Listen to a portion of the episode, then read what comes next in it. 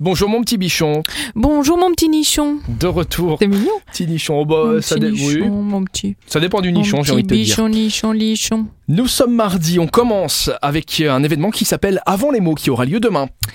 Avant les mots. C'est un spectacle pour bébés au Gueulard Plus, donc de l'autre côté de la frontière luxembourgeoise. C'est le retour à l'état sauvage avec cette célébration qui nous plonge aux sources de la musique, coquillages, pierres, bambous, cornes. Bref, pour former un orchestre primitif, c'est de la musique préhistorique, c'est une séance familiale, c'est pour les 0 à 3 ans. Et tu connais l'expression dormir comme un bébé Oui, bien sûr. Je sais pas qui a, a inventé cette expression pourrie, Mais il a jamais eu de bébé. mais il a jamais eu de bébé. on n'est-ce est bien pas d'accord. on termine avec yoga à la Philharmonie. Yin Yoga. Et donc, cette thématique, c'est yoga et Atlantico, puisque c'est le festival Atlantico à la Philharmonie en ce moment.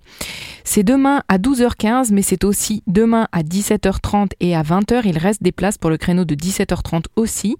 Vous imaginez faire un cours de yoga dans la Philharmonie avec Cathy Crier qui va jouer du piano.